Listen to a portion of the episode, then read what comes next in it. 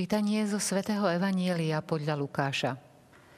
Keď niektorí hovorili o chráme, že je vyzdobený krásnymi kameňmi a pamätnými darmi, Ježiš povedal Prídu dni, keď z toho, čo vidíte, nezostane kameň na kameni. Všetko bude zborené. Oni sa ho opýtali, učiteľ, kedy to bude a aké bude znamenie, keď sa to začne diať. On odpovedal, Dajte si pozor, aby vás nezviedli, lebo prídu mnohí a v mojom mene budú hovoriť, to som ja a ten čas je už blízko. Nechoďte za nimi. A keď budete počuť o vojnách a nepokojoch, neľakajte sa. Toto musí prísť predtým, ale koniec nebude hneď. Potom im povedal – Národ povstane proti národu a kráľovstvo proti kráľovstvu. Budú veľké zemetrasenia miestami hlada mor, budú hrôzy a veľké znamenia na nebi. Ale pred tým všetkým položia na vás ruky a budú vás prenasledovať, vydajú vás synagógam a uväznia vás, budú vás vláčiť pred kráľov a vladárov pre moje meno. To sa vám stane, aby ste vydali svedectvo – Zaumiente si teda, že nebudete dopredu premýšľať, ako sa brániť, lebo ja vám dám výrečnosť a múdrosť, ktorej nebudú môcť všetci vaši protivníci odolať ani protirečiť. Budú vás zrádzať aj rodičia, bratia, príbuzní a priatelia a niektorých z vás pripravia o život. Všetci vás budú nenávidieť pre moje meno, ale ani vlas sa vám z hlavy nestratí. Ak vytrváte, zachováte si život.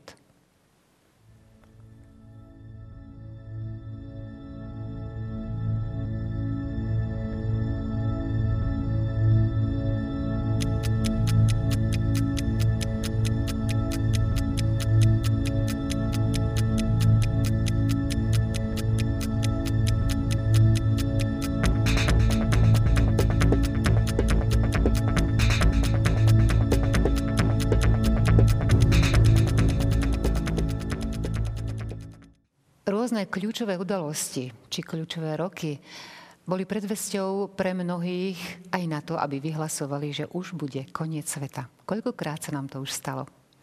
Vážení televízni diváci, ale Ježiš hovorí, dajte si pozor, aby vás nezviedli, lebo prídu mnohí a v mojom mene budú hovoriť, to som ja a ten čas je už blízko.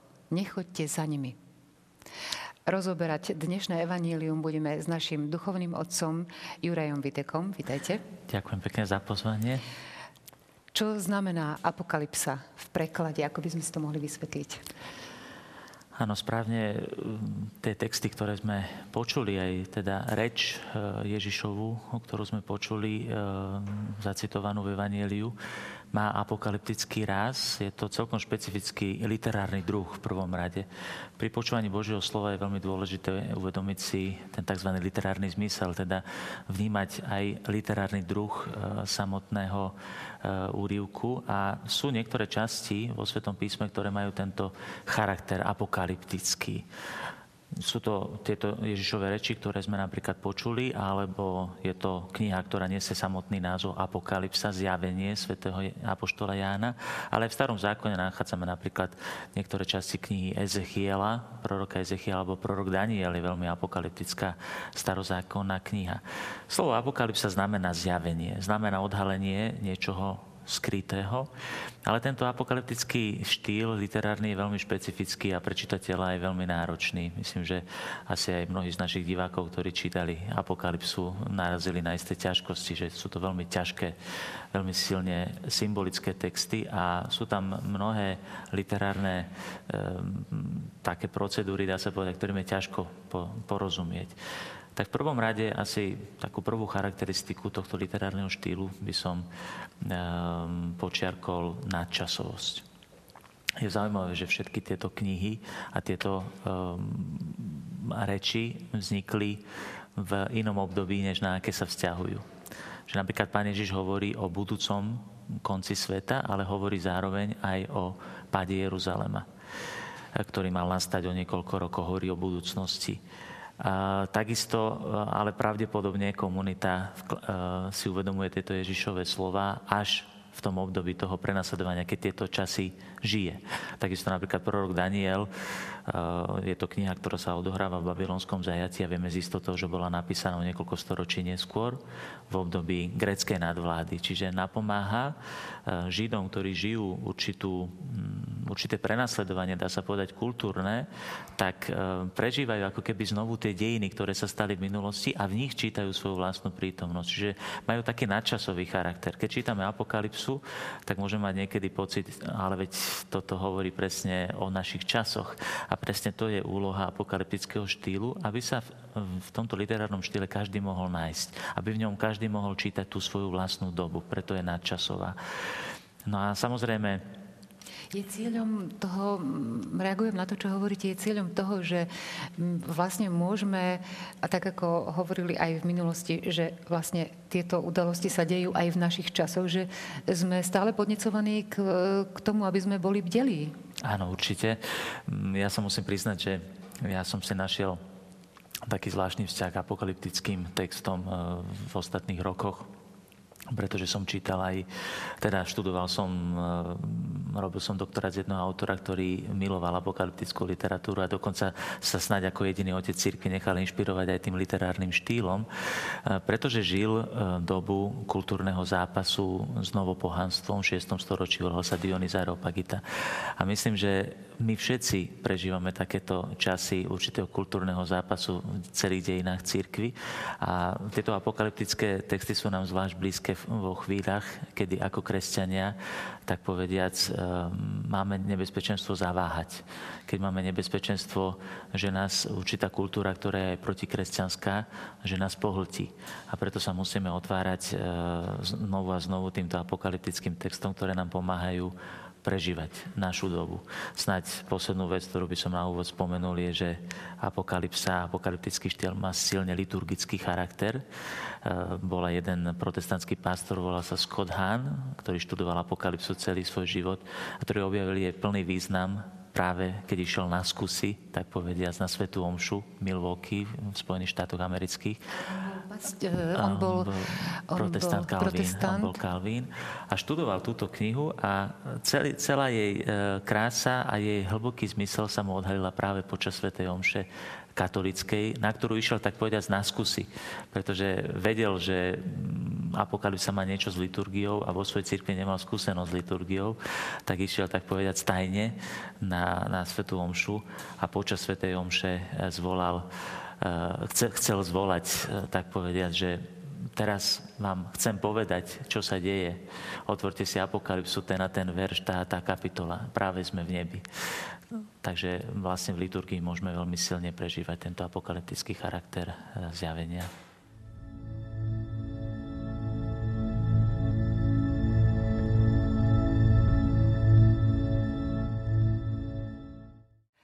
Predošlej časti ste hovorili o tom, že Scott Hahn E, objavil to, tú apokalypsu práve počas Svetej Omše. Mohli by ste na to podrobnejšie vysvetliť?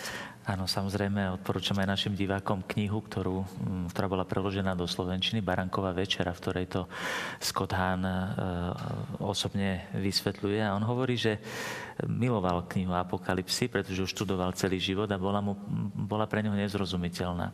A objavil, že on píše, že priviedla ma tam zvedavosť na Svetu Omšu. Pri skúmaní spisov prvých kresťanov som nespočetne veľakrát narazil na výrazy ako liturgia, eucharistia, obeta. Pre... Prepačte, ešte musíme dodať, ešte raz teda aspoň Aha. spomenúť, že on bol vlastne protestantský pastor, pastor a išiel na Svetu Omšu. Prečo? Aby e, práve e, pochopil lepšie, čo to tá liturgia znamená, lebo nemal s ňou skúsenosť. A on vedel, že e, prvé spisy sú nepochopiteľné, biblické, bez udalosti, ktorú súčasní katolíci nazývajú omšou. Takže on tam išiel viac, viac menej na skúsy. A teraz to opisuje samozrejme. Chcel som pochopiť raných kresťanov, avšak chýbala mi skúsenosť s liturgiou.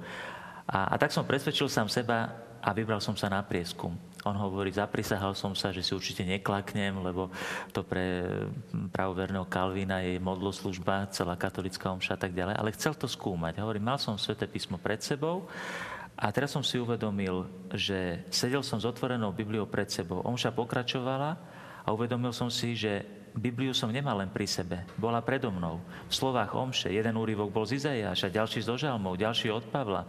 Veľmi silne som to prežíval. Chcelo sa mi všetko zastaviť a kričať. Hej, môžem vysvetliť, čo z písma sa práve odohráva? Je to úžasné. A potom pokračovala Sveta Omša, slova kniaza, toto je moje telo, toto je moja krv. A keď kniaz dvihol bielu hostiu, tak zakričal, v duchu, môj pán a môj Boh, si to naozaj ty? Bol som na svadobnej hostine, videl baránka. V tej chvíli mu všetky tie obrazy symbolické, ktoré nachádzal v Apokalypse, sa mu zdali byť e, malých pred očami. A uvedomil si tento liturgický charakter Apokalypsy, že eh, v liturgii Sv. Omše vlastne prežívame všetko to, čo Apokalypsa hlása a tá silná symbolika, ktorá je prítomná v Apokalypse, tá je tak veľmi silná práve pri liturgii Sv. Omše. A tak na konci hovorí, eh, počúvajte ma všetci, ukážem vám v Apokalypse, kde sa práve nachádzate. Otvorte 4. kapitolu, 8. verš. Práve teraz ste v nebi.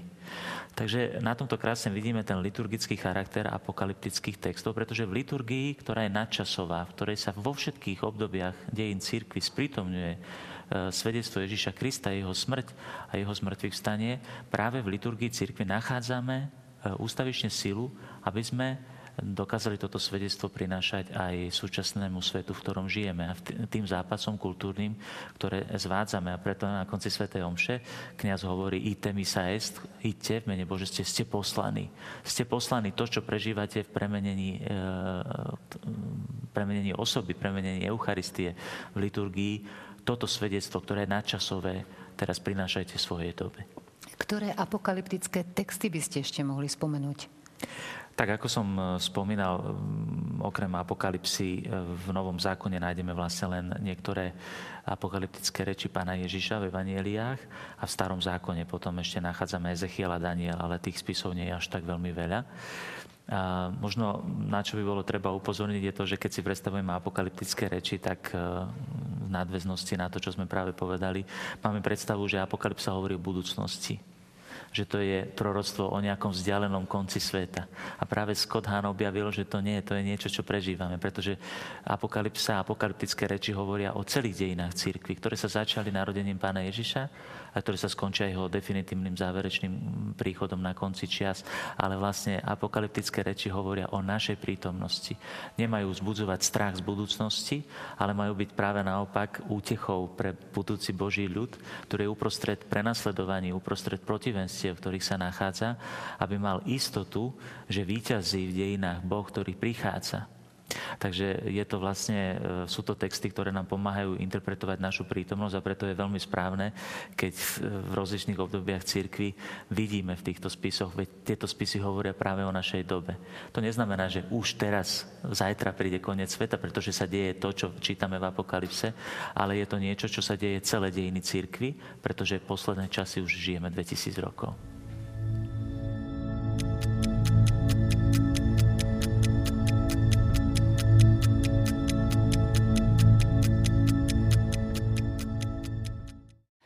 Prídu dni, keď z toho, čo vidíte, nezostane kameň na kameni, všetko bude zborené, povedal Ježiš.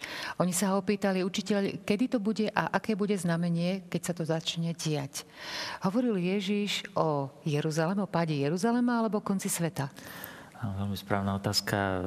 Zdá sa, že hovorí o obidvoch veciach. My máme predstavu, že apokalyptické reči hovoria len o vzdialenom konci sveta. Ale tých koncov sveta je viac, veď pre izraelský národ rok 70 a pád Jeruzalema bol koniec jedného sveta. Bol to koniec ich sveta, ktorý znamenal uh, disperziu toho národa do, do celého sveta pre nás takýchto mm, rokov je veľmi veľa. 410 rok plenenia Ríma, francúzska revolúcia, ktorá znamená koniec jedného sveta, začiatok druhého. Pre nás e, v tomto mesiaci novembri si pripomíname výročie Nežnej revolúcie. Je to tiež jeden koniec jedného sveta. To sú nové výzvy, ktoré nás pozývajú, aby sme stretli a zažili Boha, ktorý prichádza. Pre mňa osobne rok 90 po revolúcii znamenal koniec jedného sveta a aj začiatok nového, keď som keď som uveril, keď som sa pripravil na prijatie sviatosti, prvýkrát som sa vyspovedal a tak ďalej, začalo čo by sa bolo stalo, keby ten koniec sveta nebol prišiel.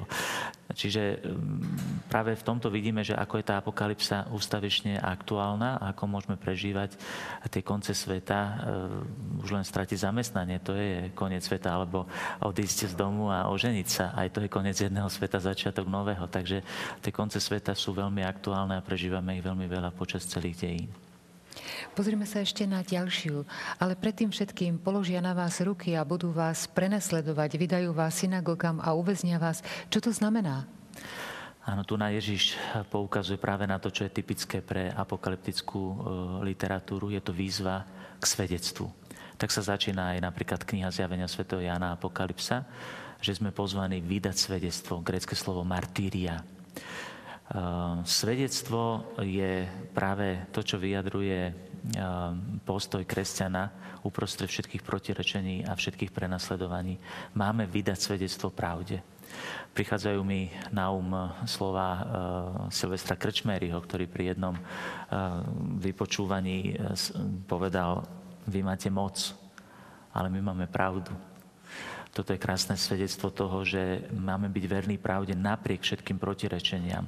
V istote, že Boh výťazí vo, v, v dejinách, aj keď sa zdá, že mocný tohto sveta, že kultúra okolo nás, protirečenia no, proti e, kresťanstvu sú veľa silnejšie a že kresťan neprežije, má vydať svedectvo e, pravde.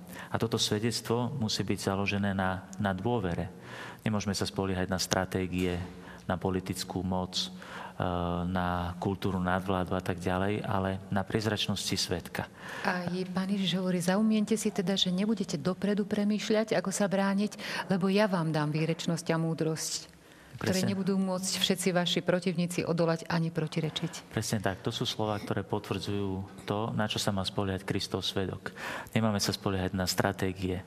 Hovorí o, o pár viet ďalej. Nespo, nepripravte si, čo máte povedať, pretože Duch Svetý po, vám vnúkne, čo máte hovoriť. Čiže uh, ten svedok uh, a jeho autenticita nespočíva v dobrých stratégiách. Nespočíva v kvalite komunikácie, aby sme sa naučili e, všetko to, čo máme, ako máme povedať, kedy máme povedať, aby sme mali na všetko pripravenú odpoveď, ale aby sme verili tomu, e, o čom svedčíme. A práve na tom je založená uveriteľnosť. Uveriteľný je ten svedok, ktorý verí tomu, o čom svedčí.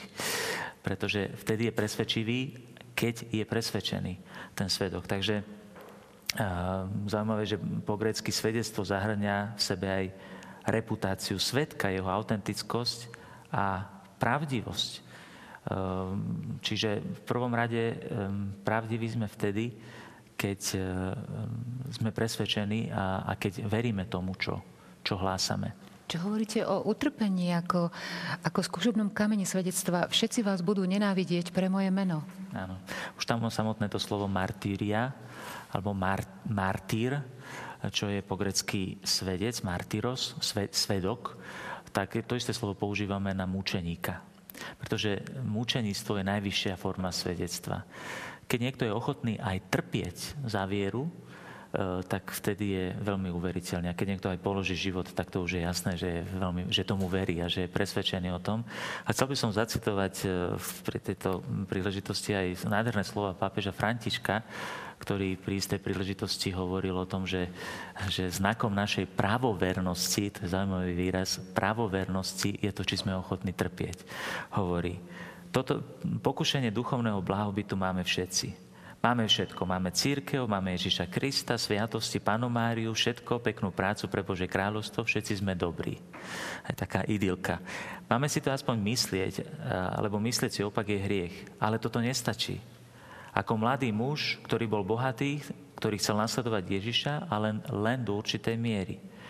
A on hovorí, svätý Otec, že e, som kresťanom kultúry blahobytu, alebo som kresťan, ktorý sprevádza pána až na kríž. Znamením je schopnosť znášať aj poníženia.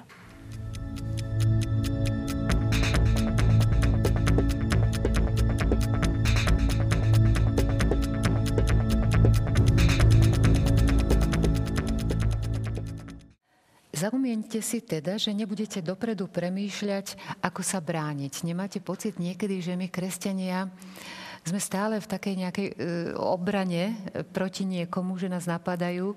Áno, áno, hrozí nám to aj potom taká možno taká ublíženosť stále, že máme stále okolo seba len nepriateľov.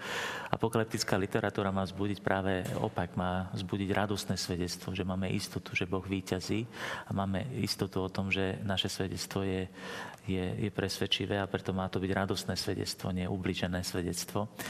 Ale fakt je ten, že e, apokalypsa reaguje na, na prenasledovanie a to prenasledovanie nemôžeme brať na ľahkú váhu aj v dnešnej dobe. Prežívame skutočne dobu, kedy desiatky, stovky, tisíce kresťanov zomierajú za svoju vieru v mnohých krajinách. Ale ja by som chcel možno reagovať na to aj istou apológiou, ktorú predniesol veľký zakladateľ oratória Sv. Filipa Neriho v Anglicku, blahoslavený John Henry Newman, ktorý bol protestantským pastorom, výborným rečníkom a kazateľom na Oxfordskej univerzite a ktorý konvertoval na katolickú vieru. A dá sa povedať, že potom nastalo strašne veľa obviňovaní na jeho osobu, o neúprimnosti a podobne. Napísal knihu Apológia pro, apologia pro vita mea, teda apologia môjho vlastného života, v ktorej chce e, poukázať na to, že e, je, je autentická, že je, že je úprimný, že, že sa na nič nehrá. Zaujímavé, že slovo brániť sa po grecky sa povie apologie fenaj, teda robí takúto apológiu, takúto obhajobu svojho života. A Newman zakončuje túto svoju apológiu veľmi krásnym poukazom proti každej pretvárke v sebe, alebo v iných, ktorý odhaluje u svätého Filipa Nériho, ktorý bol jeho otcom, ktorý ho priviedol, dá sa povedať, e, duchovným otcom samozrejme, ktorý ho priviedol e, do na katolickej viery a stal sa jeho následovníkom aj tým, že založil oratórium. A citujem e, jeho krásne slova v tejto, na konci tejto jeho apológie. Svetý Filip mal zvláštny odpor voči každej pretvárke v sebe, v samom i v druhých, v reči, v obliekaní alebo v čomkoľvek inom. Vyhýbal sa každej strojenosti, ktorá mala príchuť svetackých poklon. Čiže tam hovorí o tej, o tej skutočnej, nefalšovanej, také rídzej, rídzom svedectve. A vždy sa prezentoval ako horlivý zástanca kresťanskej jednoduchosti vo všetkom. Takže keď sa musel dohadovať so svetácky prešpekulovanými ľuďmi, nebol veľmi ochotný sa im prispôsobiť. Nakoľko to bolo možné, nechcel mať nič s dvojtvárnymi ľuďmi, ktorí nešli jednoducho a priamo k veci. A čo sa týka falošníkov, neznášali ich, píše Newman. Eh, neznášal ich a vždy pripomínal svojim duchovným deťom, aby sa im vyhýbali ako moru. To sú už silné slova, kde eh, svätý Filip odporúča skutočne túto, eh, túto rídzosť a túto priezračnosť. Toto sú princípy, píše Newman, na základe ktorých som konal predtým, než som sa stal katolíkom, čiže hovorí, že snažil som sa byť autentickým hľadačom pravdy aj predtým, než som bol katolíkom a verím, že toto sú princípy, ktoré ma budú viesť naďalej. Toto sú totiž princípy kresťanského svedectva, priezračnosti autenticity a jednoduchosti. Evangelium, ktoré sme dnes rozoberali, sa končí vetou, ak vytrváte, zachováte si život. Nádejou. Áno, s nádejou do, dopredu. A možno by sme sa mohli dostať e, práve v tejto nádeji aj k predmetu, ktorý som priniesol, symbolu, a to je e, karnevalová e, maska, teda z benátskeho karnevalu. Prinesol som ho ako symbol práve masky, ktorú si často dávame a ktorá e, vyjadruje všetku neautenticitu. Radi sa schovávame za pancier našej nezraniteľnosti a našich masiek a tieto masky musíme dať dole. Všetku vyomelkovanosť, všetku, všetku svetáckú prešpekulovanosť a musíme sa e, zbaviť týchto masiek, aby sme mohli ukázať pravú tvár, ktorá bude alebo nie je stvárňovaná na obraz Ježiša Krista. Čím to je, že nás stále napadajú, alebo či, že sa musíme brániť? No, je to tým, že, ako povedal pán Ježiš, že Bože myslenie nie je myslenie tohto sveta. Pán Ježiš povedal, nepriniesol som pokoj, ale meč. Priniesol som rozdelenie, pretože pravde sa e, človek veľmi ťažko podriaduje a práve preto sa táto nepravda, tieto masky, ktoré sú v nás, ustavične voči tejto pravde búria. A my potrebujeme pokoru a potrebujeme učenlivo srdca, aby sme sa tejto pravde podriadili. Ďakujeme, otec Juraj, za vysvetlenie. Ďakujem pekne aj ja za pozvanie a prajem sebe aj nám všetkým, aby sme sa učili stále viacej byť autentickí. Ďakujeme aj vám, vážení televízni diváci, za pozornosť a tešíme sa opäť na stretnutie pri sledovaní relácie EFETA. Dovidenia.